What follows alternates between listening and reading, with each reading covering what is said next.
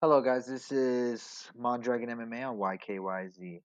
So, the UFC and UFC fighters, you know, are very.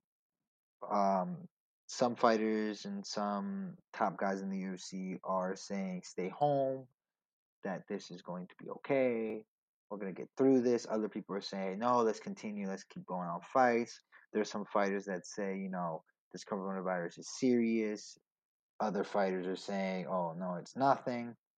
And then there's some fighters, uh, Bryce Mitchell or Michael. Um, I like him as a fighter, but I don't like what he said. He said, and I quote, I think the coronavirus was made by the government. I think the good government made the damn virus. I think that they infected the people on purpose to cause some type of chaos. There's some good, there's some people making good money and stuff, end quote.